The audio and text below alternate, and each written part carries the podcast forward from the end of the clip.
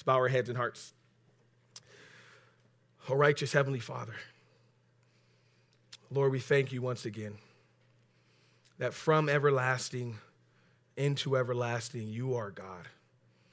And Lord, I, all the things that continue to change and be unstable, we thank you, Lord, that we can trust in you because you are the same today, yesterday, and forever. And we thank you, Lord, that you have given us your Holy Spirit and you've given us your word that you've magnified above all your name. And we thank you, Lord, that we can gather freely and hear from you and sit at your feet, and that your word does not return void. And we pray right now, Holy Spirit, you would teach, it'd be none of me, all of you, and that the words that lead to everlasting life would come from my mouth. And Lord, we pray that anyone who is watching, anyone who is here, that you would give them the ears to hear what you would have to say to us. And that it wouldn't just go in one ear and out the other, but into one ear, into the depths of our heart, for it is not just the hearers of the word that are just, but the doers of your word that are just. And we pray for those who are sick, those who are struggling, those who have issues that we have no idea about, Lord, but you know. We lift them up to you, Lord. Put your healing hand upon them. Lord, you know all things, and we thank you, but we have not because we ask not. And Lord, we pray you put a blessing on everyone who is here, and that we would all continue to seek ye first your kingdom and your righteousness, that everything else will fall into its proper place. We love you. We thank you once again. In Jesus' holy name we pray. And the saint said, Amen. All right. So, Bibles. You guys have your Bibles? Amen. If you don't, please raise your hand and we'll get one to you. We teach the fullness of God's word, book by book, chapter by chapter, verse by verse, so that you may know him. Our theme verse, faith comes by hearing, and hearing by the word. So that means you need one of these, all right? So open up your Bibles to John chapter 12.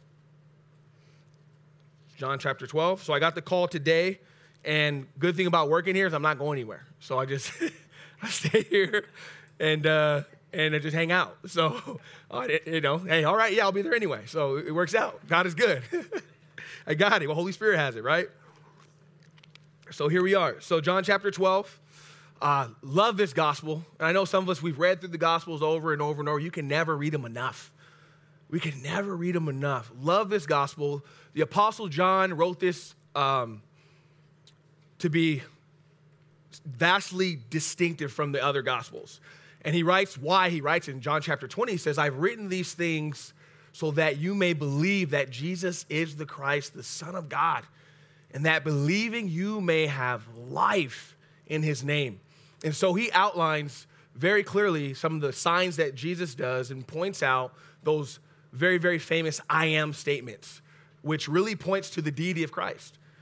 Matthew's gospel points to the fact that he's the king of the Jews. Luke points that he's the perfect son of man. Mark, more so, written to a Roman audience, but that he's the suffering servant. And then John, we see that he's God. He's the invisible God made visible. The word became flesh and dwelt among us. And we see that very vividly in the Gospel of John. What I like, it, what I see in this gospel is most of the gospels, you know where they spend almost a little bit over half their time? The last week of Jesus' life. Because it is the death, burial, and resurrection of Jesus Christ that gives us hope. If Jesus just came and died and did not rise again, Paul says we are of all the most miserable, pitiful of all people. But as we know that Christ did raise from the dead, he did ascend into heaven, and he is sitting on the right hand of power, praying for you and I. I thank God for that. And so when we get to chapter 12, remember last time in 11, we saw that uh, very big miracle that Lazarus was raised from the dead, proving that Jesus has power over death. And so as we transition into this chapter, that was actually the end of Jesus' earthly ministry. At this point forward, as, as we'll see, his eyes are straight on the cross. And that's why I titled the message, Keeping Our Eyes on the Cross. So, first point will be devoting our lives to worship and service. You know, the Bible says, uh, Romans 12, 1 through 3, that we're to live our lives as a living sacrifice, holy and acceptable to the Lord. Old Testament, dead sacrifices. New Testament, living sacrifices, because Jesus is alive.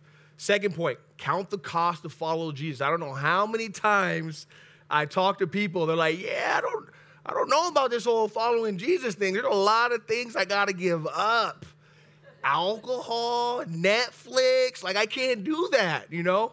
But at the end of the day, like Jesus is the most important, and all those things, add them up together, times them times a million, and they still wouldn't add up to the satisfaction that Jesus Christ gives. And I hopefully all of us can attest to that in this room. If you can't, taste and see that the Lord is good today, right? But count the cost. Jesus does tell us, hey, if anyone come after me, deny yourself, pick up your cross, and follow me.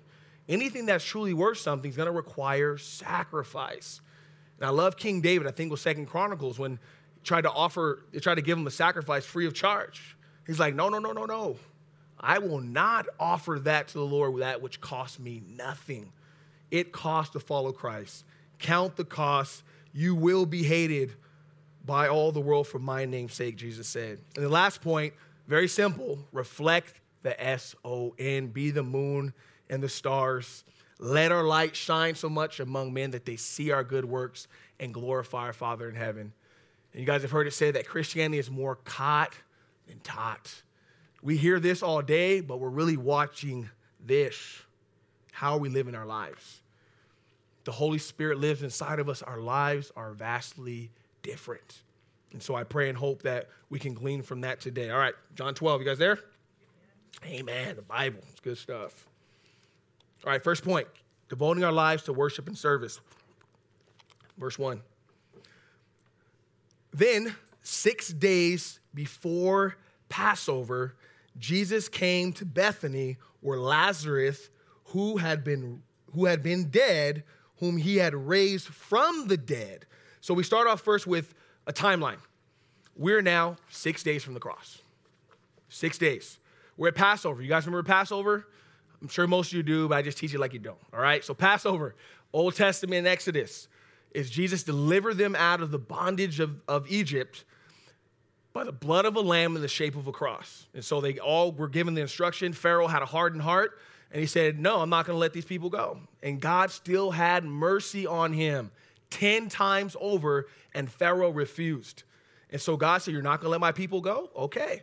So the last plague was the, the death of every firstborn son, and the only way to be delivered from death was to get lamb, the blood of the lamb in the shape of a cross over the doorpost, and the angel of death would pass over them. And that was one of the feast, pilgrimage feasts that they celebrated. And so also those were different times of the year. So we, we can know just by Passover when they celebrated that, when Jesus died.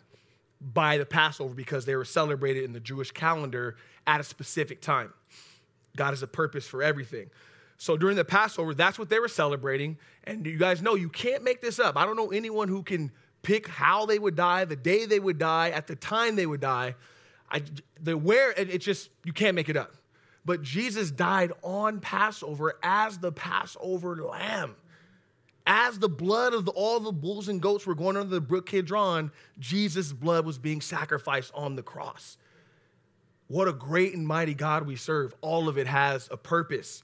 So, this is six days before that feast, the Passover, and Jesus comes to Bethany, which was known as the place of, of Lazarus, Mary, and Martha. And I love how John points out this is the Lazarus who had been dead, whom Jesus raised from the dead. Because only Jesus has the power over death. Only Jesus belongs to the escape of death. You guys know we're all going to die, but because of Jesus, we shall live again. And so he points out this is the one whom had been dead and highlights it's Lazarus. Now, verse 2, he says, There they made him a supper, which is Jesus. And guess who? Martha served, but Lazarus was one of those who sat at the table with him. Every time in scripture, we see Martha doing what? Serving. The heart of a servant. You know, I look at, uh, I think it was James and John uh, and the mother, Zebedee, right? And they had their eyes on the fleshy perspective. She says, Jesus, when you enter into your kingdom, can my sons sit on your right and left hand side? I want them to hang out with you and get all the stardom of being a king. And Jesus, they argued over that, who was the greatest? And Jesus simply said, Look, if you want to be great in the kingdom of God, it's not about how many people serve you, but how many people you serve. And so he said, if you want to be great in the kingdom of God, you shall be servant of all. You want to follow Jesus? Start with serving. And Martha had that reputation. And everywhere you see her in scripture, she's serving. She's serving. Now, she may have neglected personal devotion. We don't know. But Jesus told Mary, hey, you, you know, this is the better part to sit at his feet, but you shouldn't have one without the other. We should be chief servants. They're serving Jesus, and they made him a supper. And so I asked, do we have the heart to serve Jesus? You're here on Thursday night, so I mean, most of you probably do, right? But do we have the heart to serve Jesus? Because I believe if we have the heart to serve Jesus, serving others will be no problem. Not at all. Because it's serving Jesus, we find out truly who he is and the bliss of the Savior. But there, they made him a dinner, and Lazarus is sitting at the table with him. Verse 3 Then Mary took a pound of old, a very costly oil of spikenard. I looked up how to pronounce that. Spikenard, anointed the feet of Jesus and wiped his feet with her hair. With her hair, sorry. So Mary is known for being where? At the feet of Jesus. Often we see her in scripture, she's worshiping at Jesus' feet. She's sitting at Jesus' feet. And I believe we can look at Mary and Martha and Lazarus, and we can glean from all three of them of where we can grow in our walk with the Lord. We see these examples in Scripture. One is serving, one is at Jesus' feet. You need to do both, they're both beneficial. And then Lazarus is sitting at the table with him. That's good too. We can do all three of those. But you know what happens? We get too busy. I don't want to eat at the table, I eat at the couch. Feet up, right? I'm eating at the couch, at the table, I'm tired, I kick my feet up, right? But sometimes we don't just sit and take time and eat at the Lord's table, sit at his feet. And I believe those two will, will lead us to want to serve. But I think all three are necessary. But Mary is known for being at Jesus' feet. She is the one who cherishes her devotion time with the Lord, and then it shows in her worship. You know, uh, I mean, you guys, most of you know, if not, well, I work here at the school, and it's a blessing working here. But teenagers are a tough group. they are a tough group. And so Thursdays are our days when we have chapel. So we do like, like we do elementary and then we do uh, high school chapel as well. So when we have elementary, the little ones, no hormones, so they love Jesus. They're screaming, love Jesus, they worship. I love doing elementary chapel because they are worshiping Jesus in spirit and truth. There's no restraint. They don't care about their neighbors, they don't care about any of that. And then it's vastly different when we get to the high school.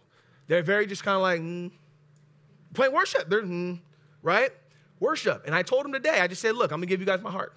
Do any of you guys know what motivates a Christian to worship the Lord?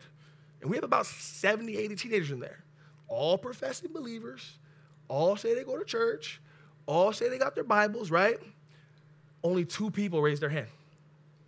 And one of them was kind of gave a decent answer, but there was one, and, and just so happens, this one student, every time I see him, two Bibles. Has his personal Bible and then he has the one where he takes notes in. And he was like, Josh, that's easy. It's the Holy Spirit. Ding, ding, ding, ding, ding. Ding, ding, ding. You guys hear that? It's the Holy Spirit that motivates us to worship the Lord in spirit and truth. And so, and I encourage them, hey, if you guys are struggling, this doesn't seem too enthusiastic for you to worship the Lord, you need to ask to be filled with the Holy Spirit. It is the Holy Spirit that motivates us to do the things of the Lord. And I want to pray for all of you to be filled with the Holy Spirit. If you don't have them, today is the day of salvation. And so, Martha, I strongly believe, filled with the Spirit because she loved to serve Jesus. And she was enthusiastic about it that she told Jesus, Mary needs to help me. She needs to help me do that. But this act by Mary is mentioned in three of the gospel accounts. So when they say very costly oil, that means this was not an ordinary sacrifice. It was years, it was about a year's worth of salary in that time. Whoa, who in here is doing that? Whole year's worth of salary. Could have sold that. Oh, some of us in here right now, COVID and everything. Uh, give me that oil. I know I could do some better things with that than put it on somebody's feet. Come on now, let's be real. That, I mean, so some read that, nah, that was, why are we doing that? And we'll see, Judas kind of had that same attitude. Well, you know, yeah. But this oil gave off a very distinctive and pleasant smell. And revert back to King David in 2 Samuel that I will not offer that to the Lord, which costs me nothing. See, the scripture states that where your treasure is, there your heart will be also. Radical and sacrificial giving is a result of a heart fully given over to the Lord. I often revert back to when I when I talk to people who are like, well, the church always wants money. Well, not this one, but some do. Um, they always want money. Why do they always want money? Why do they force us to give? I don't want all these buckets floating around. Like, you know, so some churches are like that. I came from when I was like that. But I always revert back to 2 Corinthians 8. And so when they're uh, the giving the, the saints in Jerusalem and they're collecting, and Paul highlights the Macedonia church. They were struggling financially. And he highlights it and he gives them praise because they were diligent givers. But he goes back and he highlights and he says, But you first fully gave your heart to the Lord and then to us. And so what happens is when you're fully surrendered to the Lord, it's a natural outflow to be generous. It's natural. It comes. You don't have to force it. You don't have to put your conscience in an armbar. You don't have to wrestle with it. Love naturally gives. Well, where's that in scripture? Glad you asked. John 3:16, right? God so loved the world that he gave his only begotten son. And so love naturally gives, guess what? With joy. Where's that in scripture? Hebrews. For the joy that was set before him, he endured the cross, right? It naturally gives and it does it with a joyous attitude. When the scripture says anointed, it means to hold sacred and to consecrate. Mary's heart posture was one of a true worshiper. To wipe his feet with her hair. Like you guys remember, look, wiping feet. Come on. So right, so some of you, um, some of us now are like feet are, you know, that's I'm good. But back then, no paved roads, sandals. They're walking in all the horse manure. Like I mean, let's. I'm, I want to bring you to where it is. They're walking in all the horse manure. Their step on the feet are filthy. To wash one's feet was the lowest of the lowest. And that's why when Jesus did in the next chapter, it was considered like the servant of the servant. You're going to wash, people like, you're going to wash my feet? No, because it was considered the lowest of low. Nobody wants to wash dirty feet. They're in horse manure, right? Our feet aren't even horse manure, we're still kind of like, yo, yeah, cover those up, right? But to wash her hair, meaning she's on the ground, his feet are there, and to wash his feet with the oil in her hair speaks so much volume of her, her heart posture of worship. Remember John the Baptist? I'm not even worthy to untie your sandals. The highest form of humility. And then Jesus says of men, of men born of women, John the Baptist wasn't one greater. And John's like, yo, you are the Christ. I'm, I can't even do that. But the feet thing, I don't know where I would have been, but praise God for her because we have an example of humility. It's been said humility always looks up while bowing down, and arrogance always looks down while standing up and over. Pharisees and the woman caught in adultery, right? I remember the, uh, the story, may have been a parable, where he says two men went up to the temple to pray one a Pharisee, one a tax collector. Tax collector, what? I mean, the Pharisee looked up. I thank God I'm not like other men, right? He's probably looking to the side, this tax collector, right? But the tax collector said what? He couldn't even look up to heaven, but said, Lord, be merciful to me, a sinner. And he probably was, I'm not, the scripture, I'm not gonna speak in silence, but he may have been bowing down if he wasn't physically, he was in his heart. And he was looking up in the sense of, Lord, I'm not worthy. You talk about a sinner's prayer, there it is. Lord, be merciful to me, a sinner. But speaking of the heart posture, humility, the text says that the house is filled with fragrance. The oil filled the entire house. Spices were normally used in ancient worship service. This particular spice was used to make perfume, to have an appealing odor to it. The actual word is only used twice in scripture. The other time is when Lazarus was in the tomb and Martha said he had been there four days, the word odor. Uh, for context, those who take note, Songs of Solomon, uh, chapter 1, 3 and verse 12, it says, Because of the fragrance of your good ointments, your name is oint- your name is ointment poured forth, therefore the virgins love you. Verse 12, while the king is at the table, my spikenard, that word we're talking about, sends forth its fragrance. You guys know fragrances can bring things into remembrance. You smell something, there's a certain event that happens. Music does that too. I know back when I hear certain music, reminds me when I was a kid. Fragrances can do the same thing. This fragrance was going to be a memorial for everyone of Jesus' burial, and he says that shortly, which we'll see.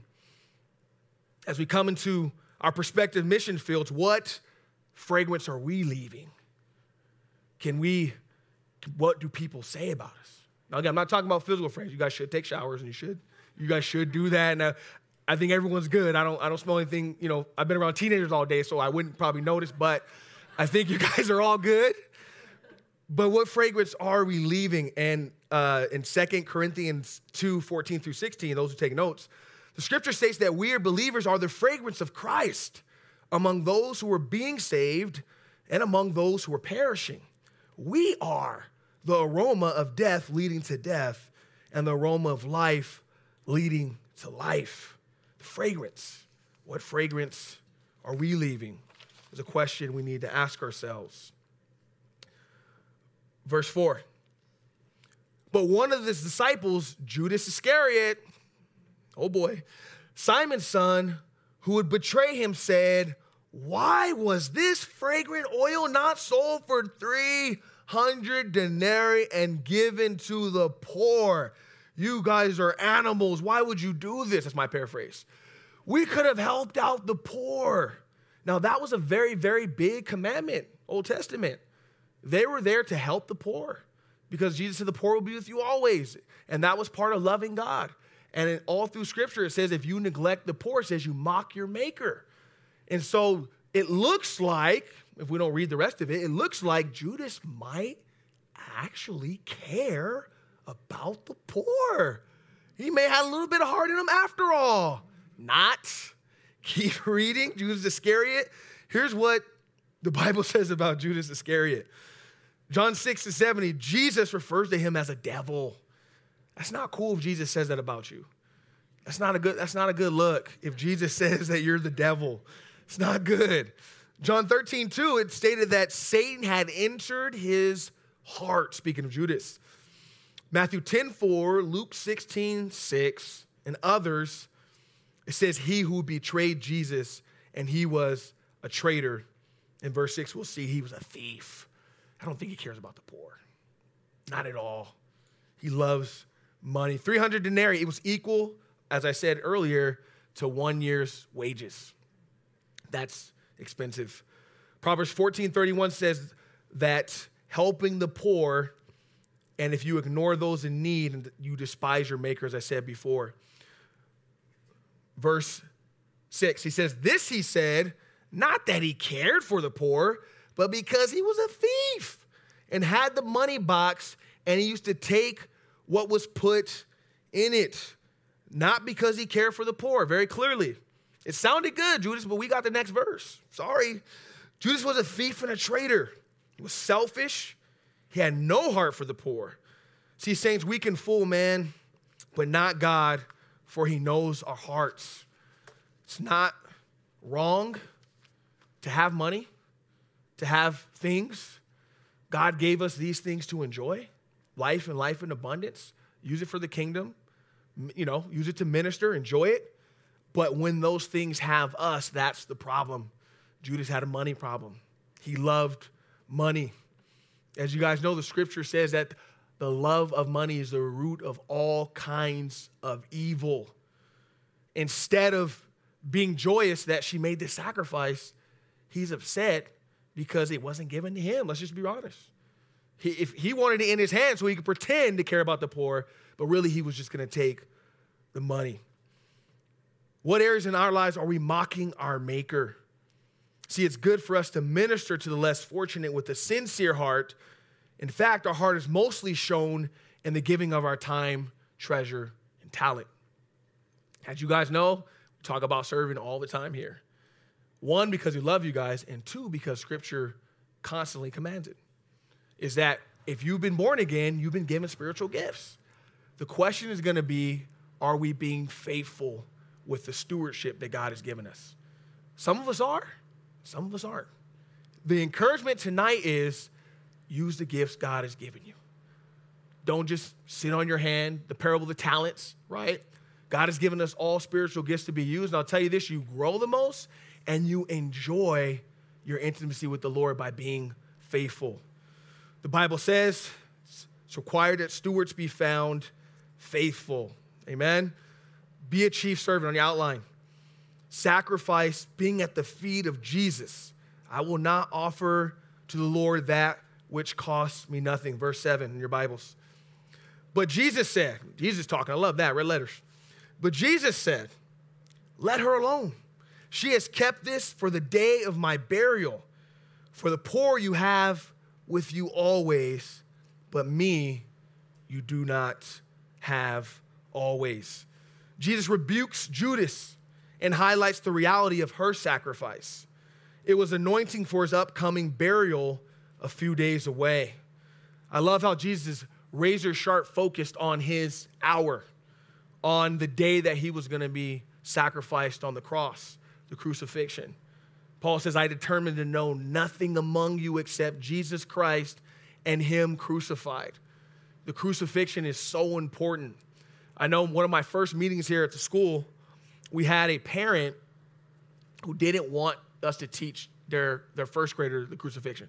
Yeah, it's just too graphic. I, don't, I just don't don't talk about it. Like if you just skip over it. And I remember the principal was like, God, can you come with me to this meeting? Because like I kind I want to be gracious, but at the same time, I can't compromise. I said, absolutely, we're gonna bring this right here. Okay?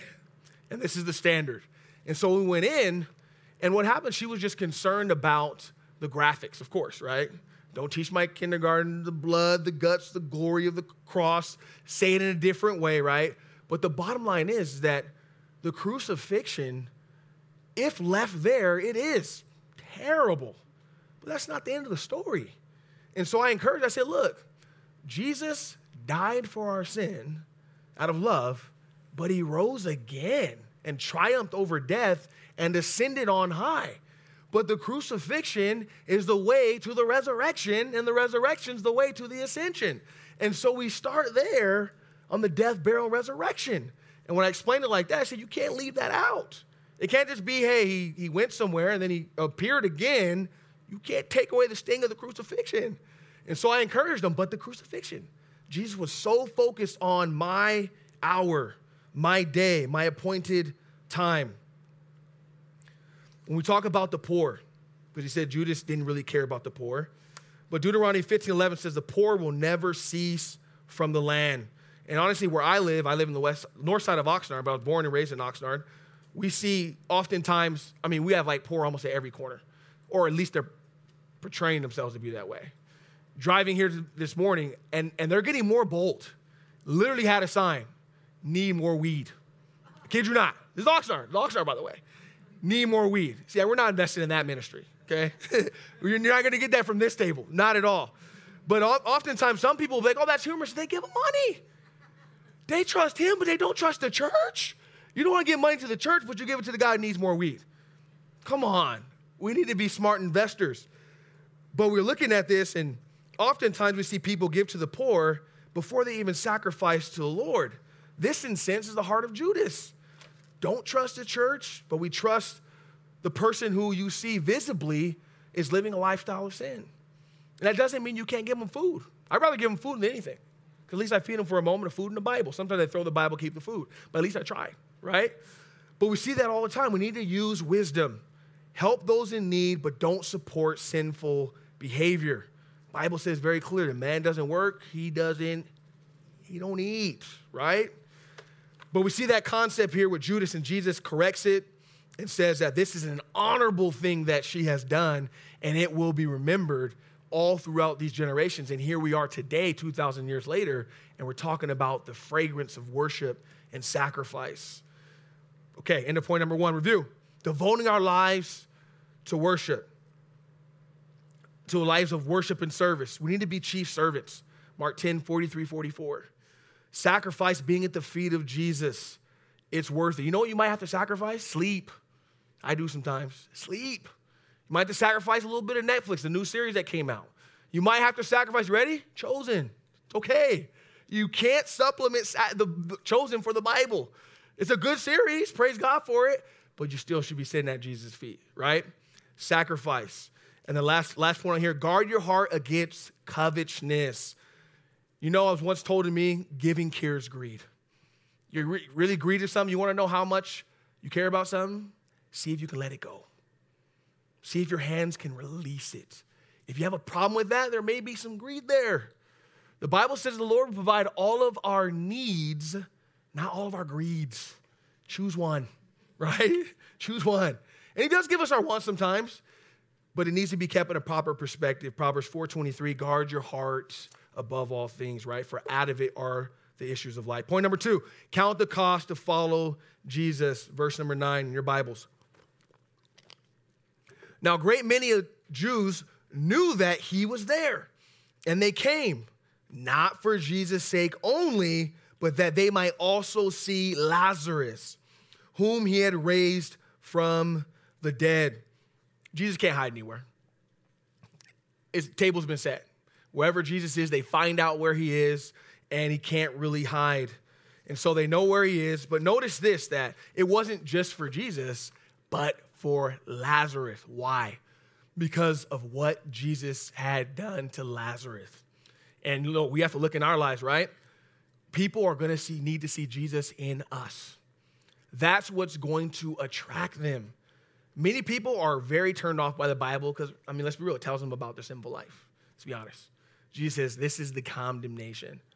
Light has come into the world, and men love darkness rather than light. Don't open the Bible, please. Don't show me that. But what you can do is you could show them the light that's inside of you. And so they want to see Lazarus because of what Jesus had done to him. That this man was dead and now he's walking around. I need to see that. I'll see Jesus too, but also I want to see this man, Lazarus. Imagine attending the funeral on Monday, and then on Friday, you're eating with this guy that you attended the funeral with. Wow. Bro, I saw you in the casket. That was a good act you put on, right? But he was dead in the tomb four days. Even Jewish superstition didn't go past that. And now he's eating, he's grubbing with Jesus at the table. I want to see that. And sadly, some of them still did not believe. Oh, well, I don't know. I mean, he must have done it by demons. Demons must have done that, right? Sadly, some of them still did not believe. Lazarus was a walking miracle and a testimony of Jesus being God and having the power over death. And, saints, so are we. We are a walking testimony of a transformed life. You don't have to be the Apostle Paul and have one of those conversions, but all of us were once blind if we're saved, and now we see. All of us, every single one of us, should be a walking testimony of what Jesus can do in our lives once dead, now we're alive. Chief priests, these are the same who would eventually deliver Jesus to Pontius Pilate for death. Now they plot to kill Lazarus because of his living witness of Jesus.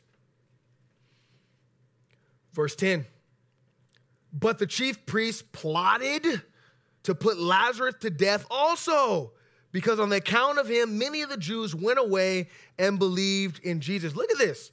Not wow, you must be the Christ.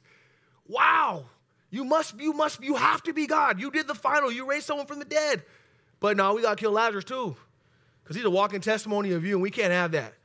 What kind of hardness of heart do you have to have to deny the blatant miracle of you went to a funeral one day and now you're eating, you see this guy again with Jesus who raised him from the dead? This is the peril of unbelief hardened heart to the core. Imagine you having authority over a city and one of the citizens is gaining more popularity than you. This is what's happening. The citizen is gaining more power and authority than you are. For a politician, this is the worst thing ever. Worst thing ever. No. Get him out of here. I'm going to lose the race. Back in chapter 11, Caiaphas prophesied that one man would die for the nation rather than the nation perish. This is a very desperate attempt to completely silence any evidence of Jesus and what he stands for. And thus, that's what's happening today. There's nothing new under the sun. they want to completely silence everything that the cross stands for. The cross is offensive. Get it off the hill. Take it out of the out of the classrooms. Don't have it um, in the stores. You guys know the gay pride has a whole month. A whole month. Whole month? 30 days? It might be one of the long months too. It might be 31 days in that month. But are you kidding me? A whole month. Easter one day, Christmas one day, but a whole month. Guys, there's nothing new under the sun. They want to completely silence the cross, silence the Christians. They want to completely have us be quiet. You're bigots if you speak up for what is right. But, saints, that's exactly what we must do. We obey God rather than man. This is the message that cannot be silenced. They cannot silence a transformed life. We are walking evidence. We're all like Lazarus, and they want to silence the cross. They're going to do it to every Christian. He says, Marvel not if the world hates you. I remember at work, uh, when the, before we had all this greater technology, Danielle, before you were here, we didn't have live stream. And the CDs were hot and popping. And I remember I'd grab a whole bunch of them and I put them in our, our staff boxes, right? And then next day I'll come back and they like took them out and put them in other boxes and they're playing musical chairs with it because they didn't want it. It was too much light. And then eventually I found them back in my box, like stacks of them, right? But I tried.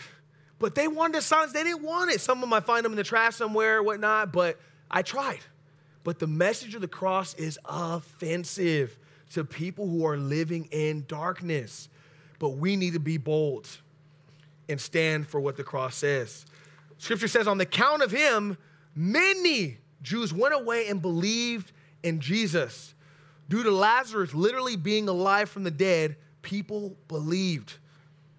Scripture says that while we were dead on our trespasses and sins, Christ made us alive.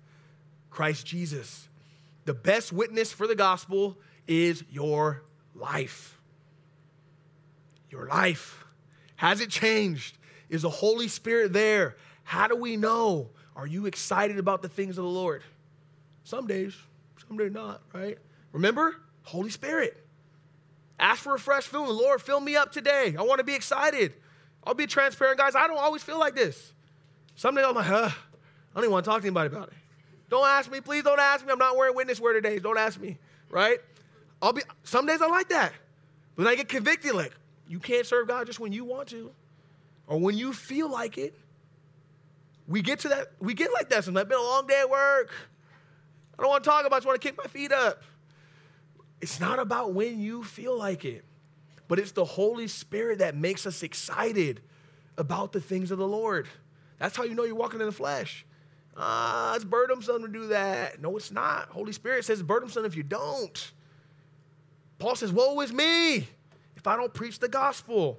Holy Spirit, does our life bear witness to the cross?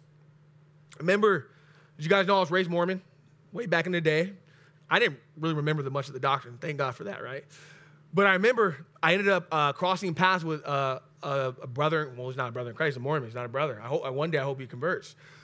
But he works for social services, and, and I run two boys group homes, and I had some of his clients, and he was like, "You're not the Josh from back in the day." I said, "Yeah, I'm not, bro. Born again, right? I'm born again." But he noticed that you're different. When you went to a Mormon church, but you weren't. But now, like you're not in the Mormon church, and you would think, did you get the correlation? I'm not in the church. I'm in Jesus now, and there's a difference. Not the same guy. Vastly different. That he was encouraged, and I still to this day minister him back and forth.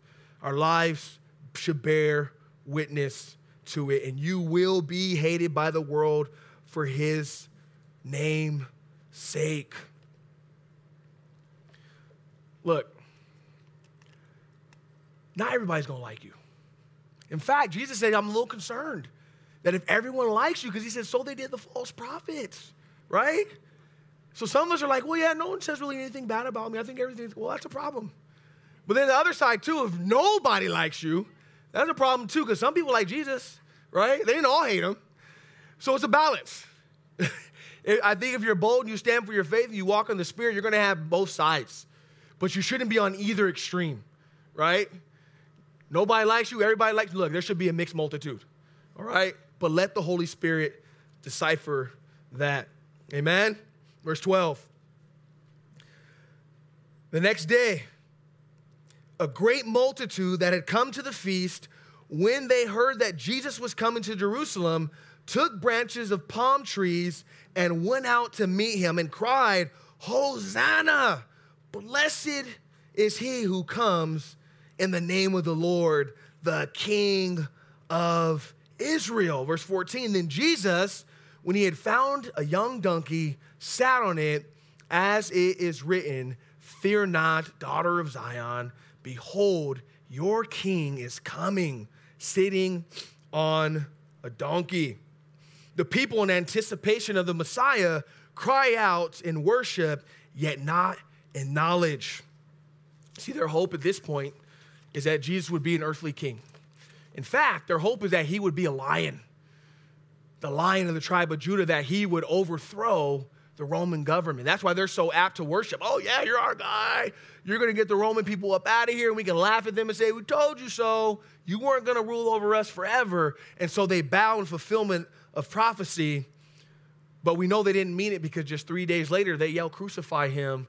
And they rather have a murderer delivered to them than the king of the universe in Jesus Christ. It's been said that in the first coming, they expected a lion, but they got a lamb. In the second coming, they're looking for a lamb. They're going to get a lion. He's going to be on a white horse, and he's going to wage war as he's supposed to.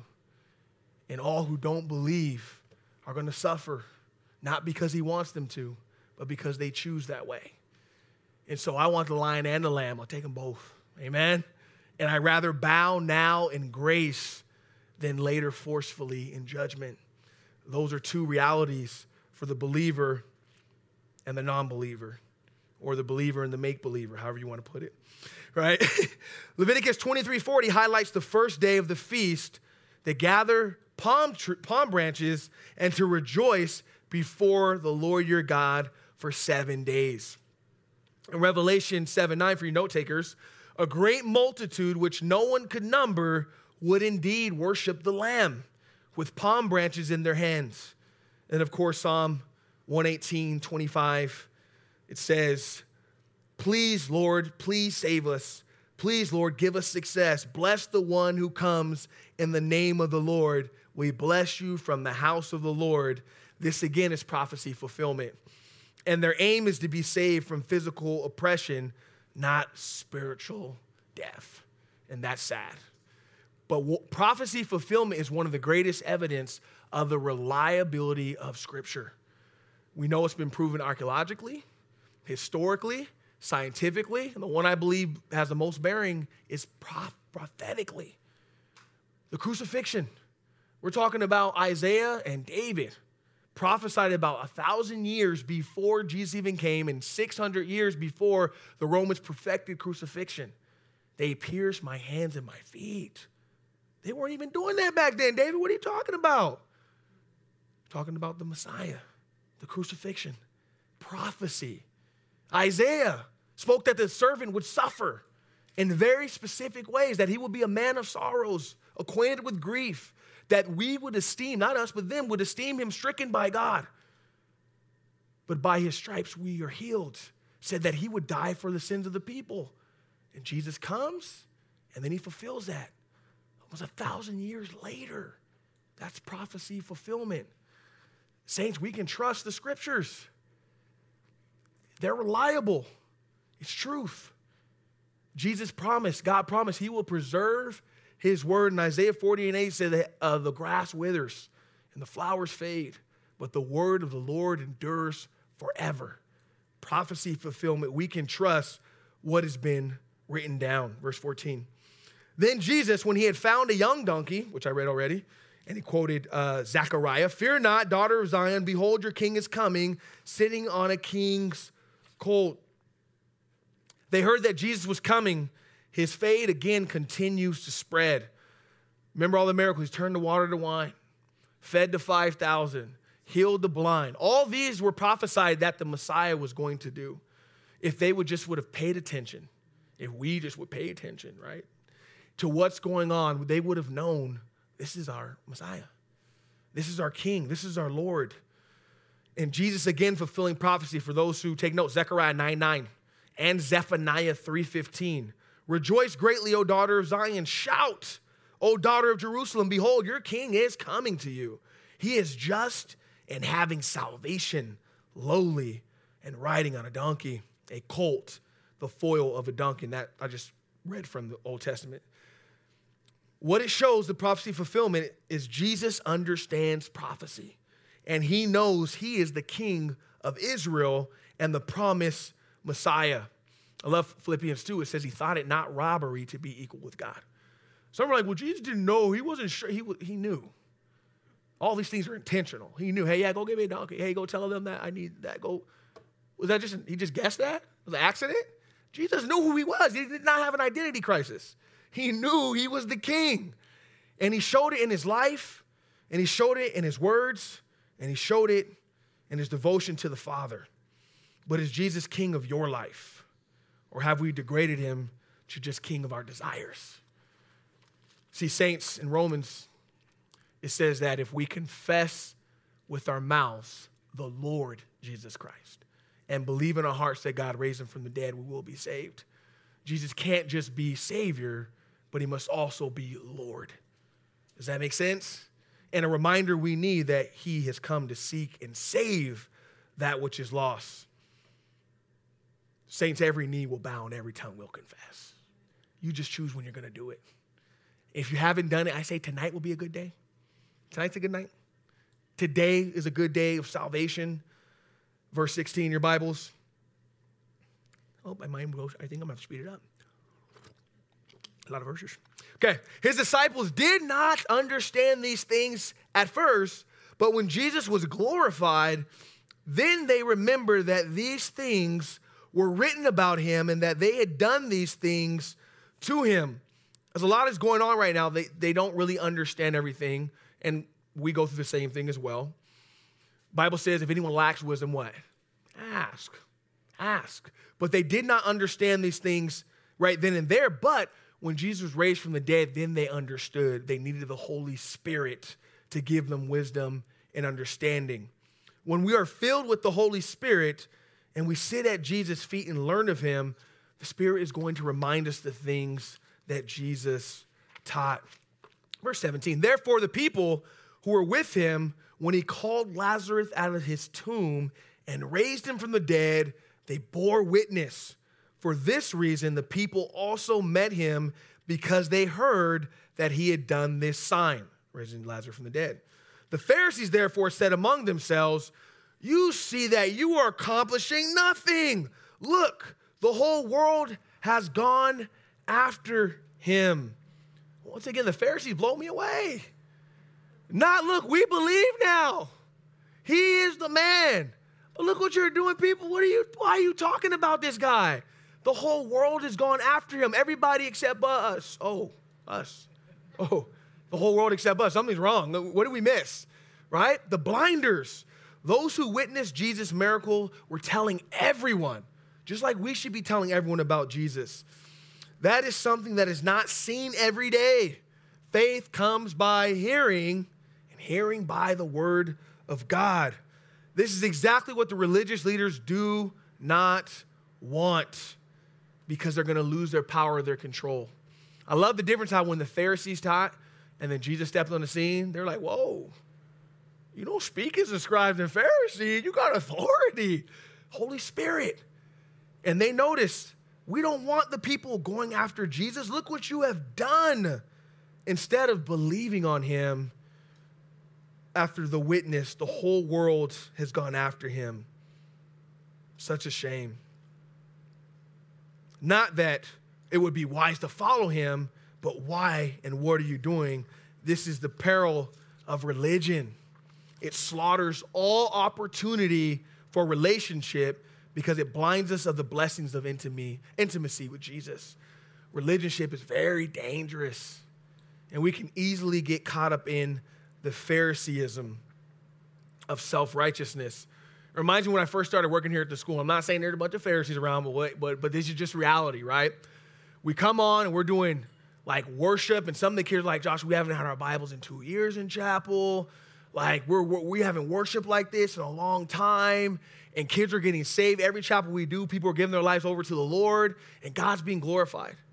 And I had one teacher come to me, and I'm like, and I'm thinking, okay, she's you know gonna praise God, right? She's like, yeah, uh, can you like start chapel on time? Like you're five minutes late. I'm like, were you here? Kids are worshiping Jesus.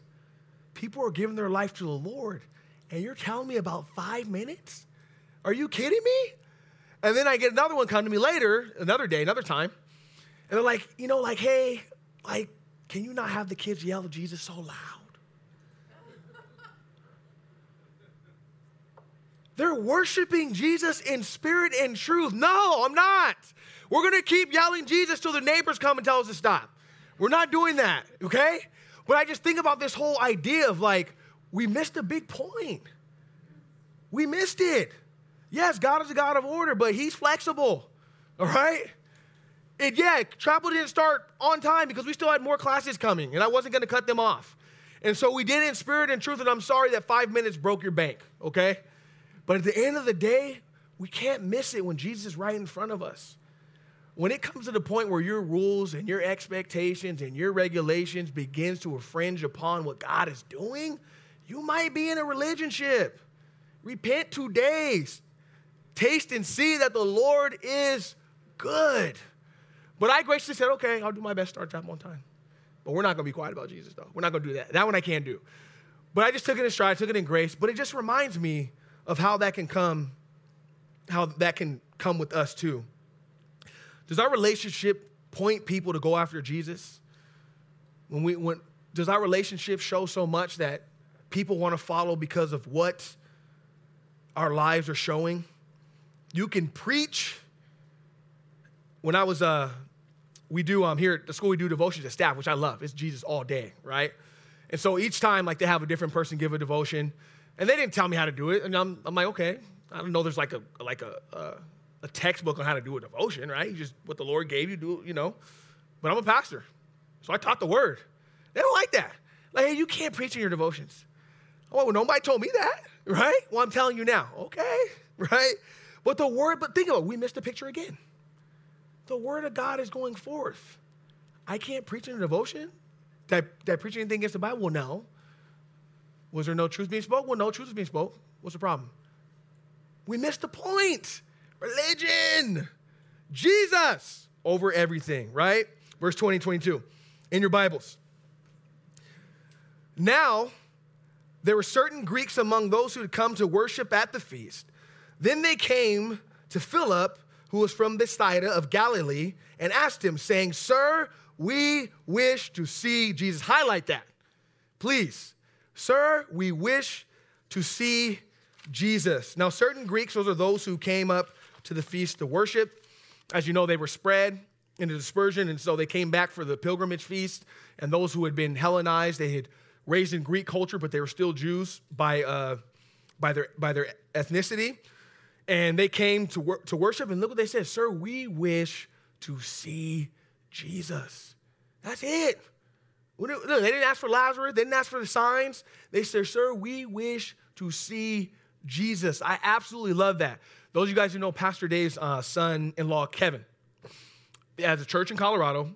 And I remember when we went there, when we did Chris and Carolyn's wedding, his pulpit, probably about this big, wood carved right here in the top, this very verse. Sir, we wish to see Jesus. And I was like, I yelled, I need that. I need that. I want to get like engraved right here. Sir, we wish to see Jesus because, see, that should be the pastor and any person here. That should be what we present to people. That should be what we give them. That should be, we, here, here's Jesus. Jesus all day. But these Greeks, they come and they say, we just, really simple. You want a miracle? No, no miracle. I don't need a miracle. No, I don't, we just wish to see Jesus. Where's he at? And so we should wish to just see Jesus. I love this inquiry. See, the time was ripe for the Messiah. After 400 years of silence, those from all over have heard about Jesus and what he has done. But of course, everyone has their own agenda why they wish to see Jesus. Herod just wanted to see the signs. Some of them just wanted to get rid of them. And then, of course, some of them really wanted to believe in them. Every time I preach the gospel, especially to the youth, I tell them, look, I know I have three groups of people here the serious, the curious, and the furious. Those who are serious about Jesus, those who are curious and not too sure, like, ah, I heard, but I'm not right, and those who flat out say, get that man out of here. I, I, I don't want to hear anything he has to say. That's too much righteousness. But every group has it. If you see when Jesus preached, you have those three in every group. And never wants to say everyone believed, and never wants to say nobody believed, but we have a mixed multitude of those three. But every time he preached, it was the truth, right? And he let truth reign. I love what Charles Spurgeon said. We don't need to defend the word of God any more than we need to defend a lion, right? What do you do with a lion? Let that baby loose, and he'll defend himself, right? And we do the same thing with the word of God. Just unchain it, let it loose. As Paul said, the word of God is not chained, they cannot silence the gospel. On your outline, your life will be on display as an example. We have to remember that, verse 23. I'm not going to finish, but I mean, it was, it was hopeful thinking.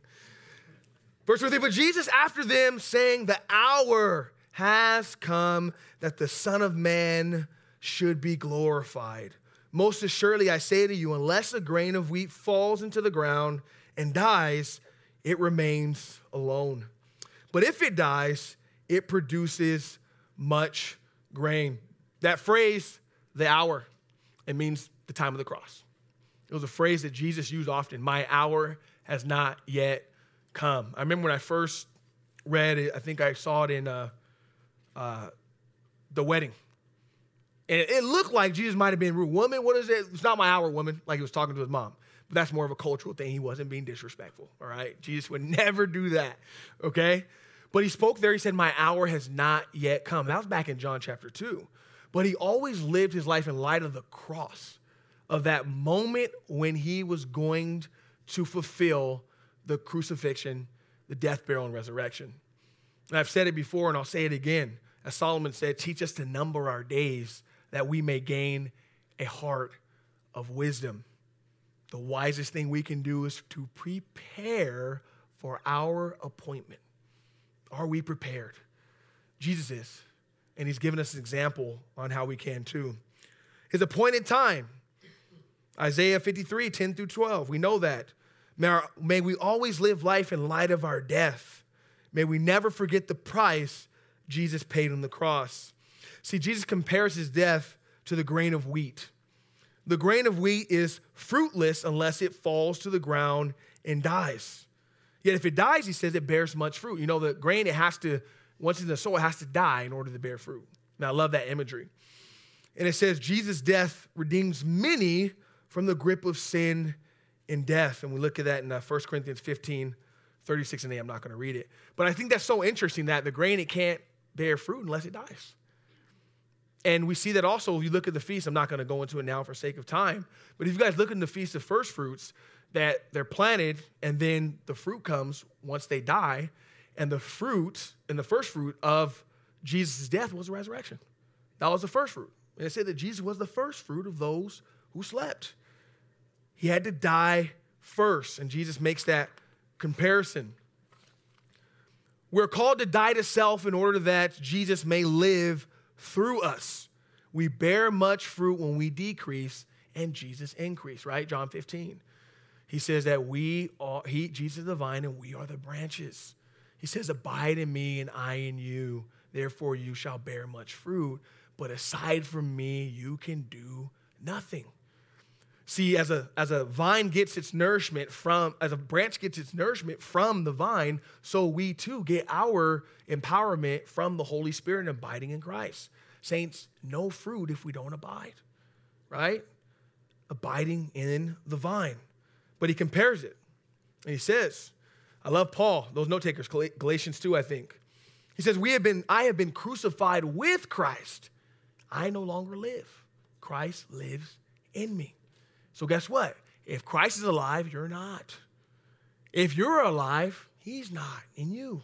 You can't have both. He's not going to be a co inhabitant, right? Choose who's going to live flesh or spirit. Paul says, I attest, I die daily. Verse 25, he says, He who loves his life will lose it, and he who hates his life in this world will keep it for eternal life. See, many who are curious about Jesus are simply seeking signs and miracles. As Jesus presses closer to the cross, he seeks true worshipers. John 4 20, 24, I think he says that God is a spirit and that those who worship him must worship in spirit and in truth. See, true worshipers surrender their lives to Jesus. See, he who loves the world, the scripture says, the love of the Father is not in him. Love for the world makes us an enemy with God. For your note takers, Matthew 10, 37, 39, it says this He who loves mother or father more than me is not worthy of me. He who loves mother and father more than me is not worthy of me, and he who loves son or daughter or their own life more than me is not worthy of me. And then uh, Luke's gospel, I think it says, uh, he does not hate mother, father, son, or daughter, he is not preaching hate with uh, you know disdain, disdainment and malice. The word actually means to love less. He's not preaching that. There's no contradictions in Scripture. Jesus said the Scriptures can't be broken, right? You have to read them in context. But the idea here is this: is that we love Jesus more than anything. Then you will see everything its proper perspective, and your family and your life and those things will not be a stumbling block to your walk with the Lord. Remember that scripture? Uh, I don't know where, but it's in the Gospels, where he was like, "Yeah, I just gotta I'll go follow you, but I just gotta go, you know, I gotta go uh, bury my dad." Right? Dad's still alive. What are you talking about? Right? Oh yeah, I'm gonna go, but, but I, I, got, I gotta go deal with my, my, my sheep. Right? And he says, "Look, no man having put in foot to their plow and looking back is fit for the kingdom of God." Right? You must be kingdom minded. Serving God and surrendering everything to Him is of all most worthy than anything else but it's about priorities. Amen. We got to get our priorities in line. When he says love his life, says to delight in, to be a friend of, to have affection for, being attached to from the heart. See, that's what happens in the uh, in the epistles. I think it was um, I don't know if his name was Demas, but it says Demas has forsaken me, having loving this present world. You know what got in the way? Love for love for his life got in the way of ministering for the Lord. He said, I'm out. And Paul's like, everybody left me. He said, my first defense of the gospel, everybody left me. But the Lord stood with me and strengthened me. Why? Love for something else. Your affections over something else. But Jesus says, hey, he who loves his life will lose it. And then he who loses his life, meaning doesn't put it before Jesus, they'll find it. Because true life is only in Jesus. For you note takers, Colossians 3 and 2, it says to set your mind on the things that are above. See, as Jesus draws closer to the cross, his circle gets smaller. As you guys start serving the Lord, your secular circle most likely will get smaller and smaller and smaller. And you guys know when he went to the cross, they scattered. Peter, I love his zeal. Even if they all forsake you, I won't. Peter's one of the first ones to go, right? Even if they, the ladies were, love you, ladies, ladies were at the cross. Men were gone. See ya. Peter, one of the first ones. Circle got small. As you guys grow and you serve the Lord with zeal, circle's gonna get a little small, right? It's just a reality. But don't let that discourage you. Remember Elijah? Lord, they, they knocked down your altars, and I alone and they seek my life. What am I to do? It's just me. Look, it's never just you. What did God say? I have 7,000. 7,000. You're one. Got 7,000 that have not bowed their knee. And even today, there's a remnant. And you're not alone in serving the Lord. There's always more that are zealous. Just because you don't see them doesn't mean they're not out there. As Jesus told them that I've been working and my Father's been working. We don't slumber nor sleep. But we need to love Jesus more than anything else. As Paul said, as for me, my life has already been poured out as an offering to God. The time of my death is near. I have fought the good fight. I have finished the race, and I have remained faithful. Many of us love our lives so much. We saw that with coronavirus, right? Oh, brought the corona up. How dare him, right? What are we so afraid of to die? We love our possessions, we love our family, as we should, but this is a matter of affections over the Lord. The greatest commandment is to love the Lord thy God, all heart, mind, soul, and strength. When we fail to do that, it is called inordinate affections. It's affection disorder. See, your affections get in order by loving God first, and then everything else takes its proper order. Jesus says when you don't have your proper affection, then it leads to an inordinate affection, which affects everything else in our life, and of course, of the ministry to the Lord. He said, He who hates his life, it means to detest, to love less.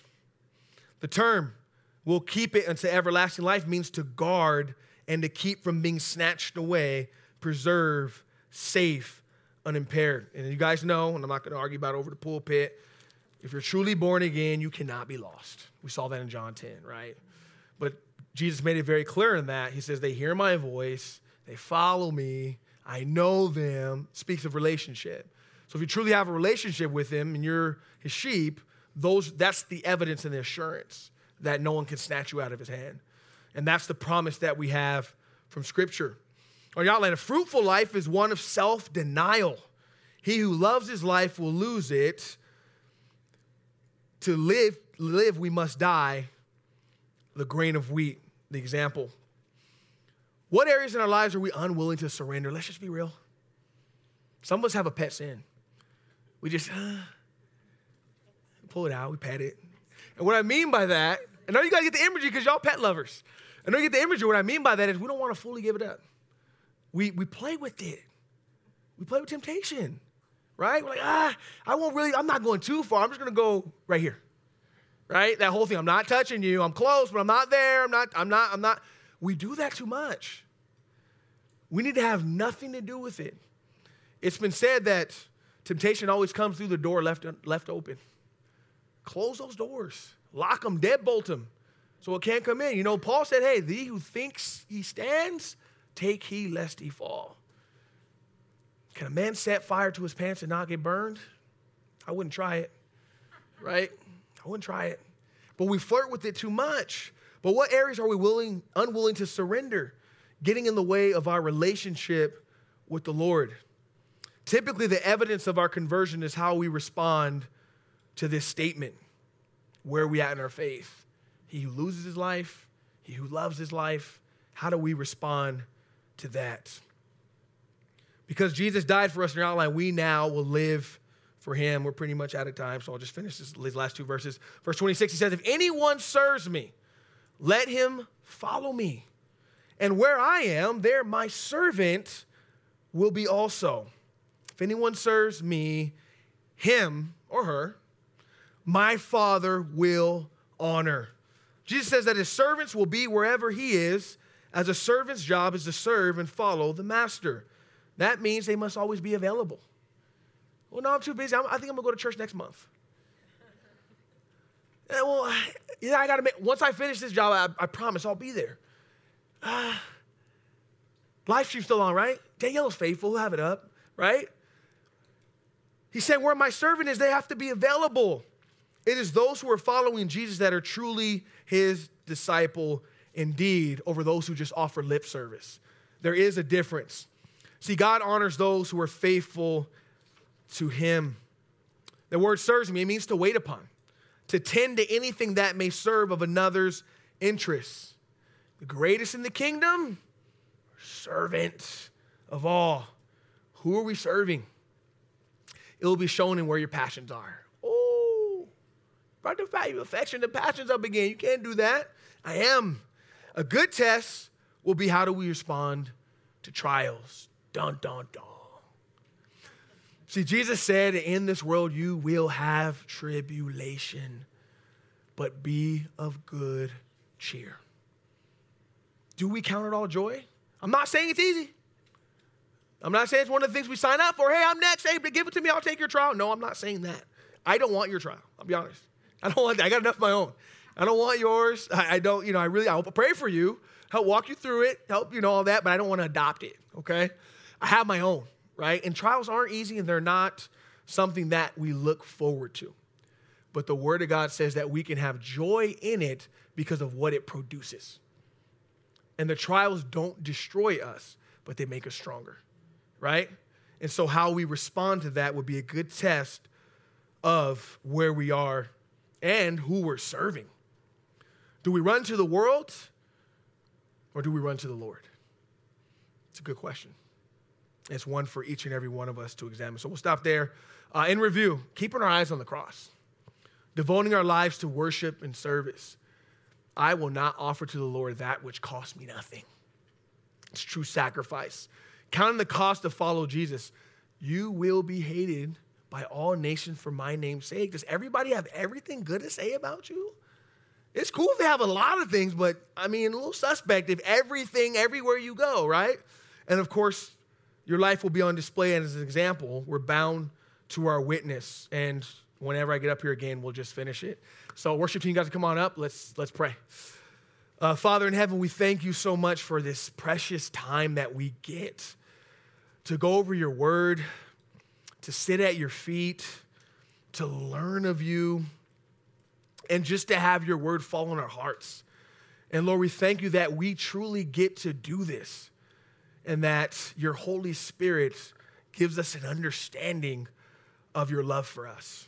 And Lord, we pray that this time was not in vain, but that we won't just listen, but we would also act. And we pray for all those who are struggling, all those who are going through trials, Lord. We pray that you would comfort them. We know you are the God of all comfort. We know that, Lord, you have given us your Holy Spirit to help us through these trials. Lord, may we be sensitive to your Holy Spirit, that we would weep with those who weep and we will rejoice with those who rejoice. And we pray, oh Lord, that today would be the day of salvation. If people don't know you, that today they would call upon the name of the Lord. Because your word says that all who call upon the name of the Lord will be saved. So, Lord, we thank you. We love you. In Jesus' holy name we pray. And the saints said, Amen. Amen. Let's stand up and worship.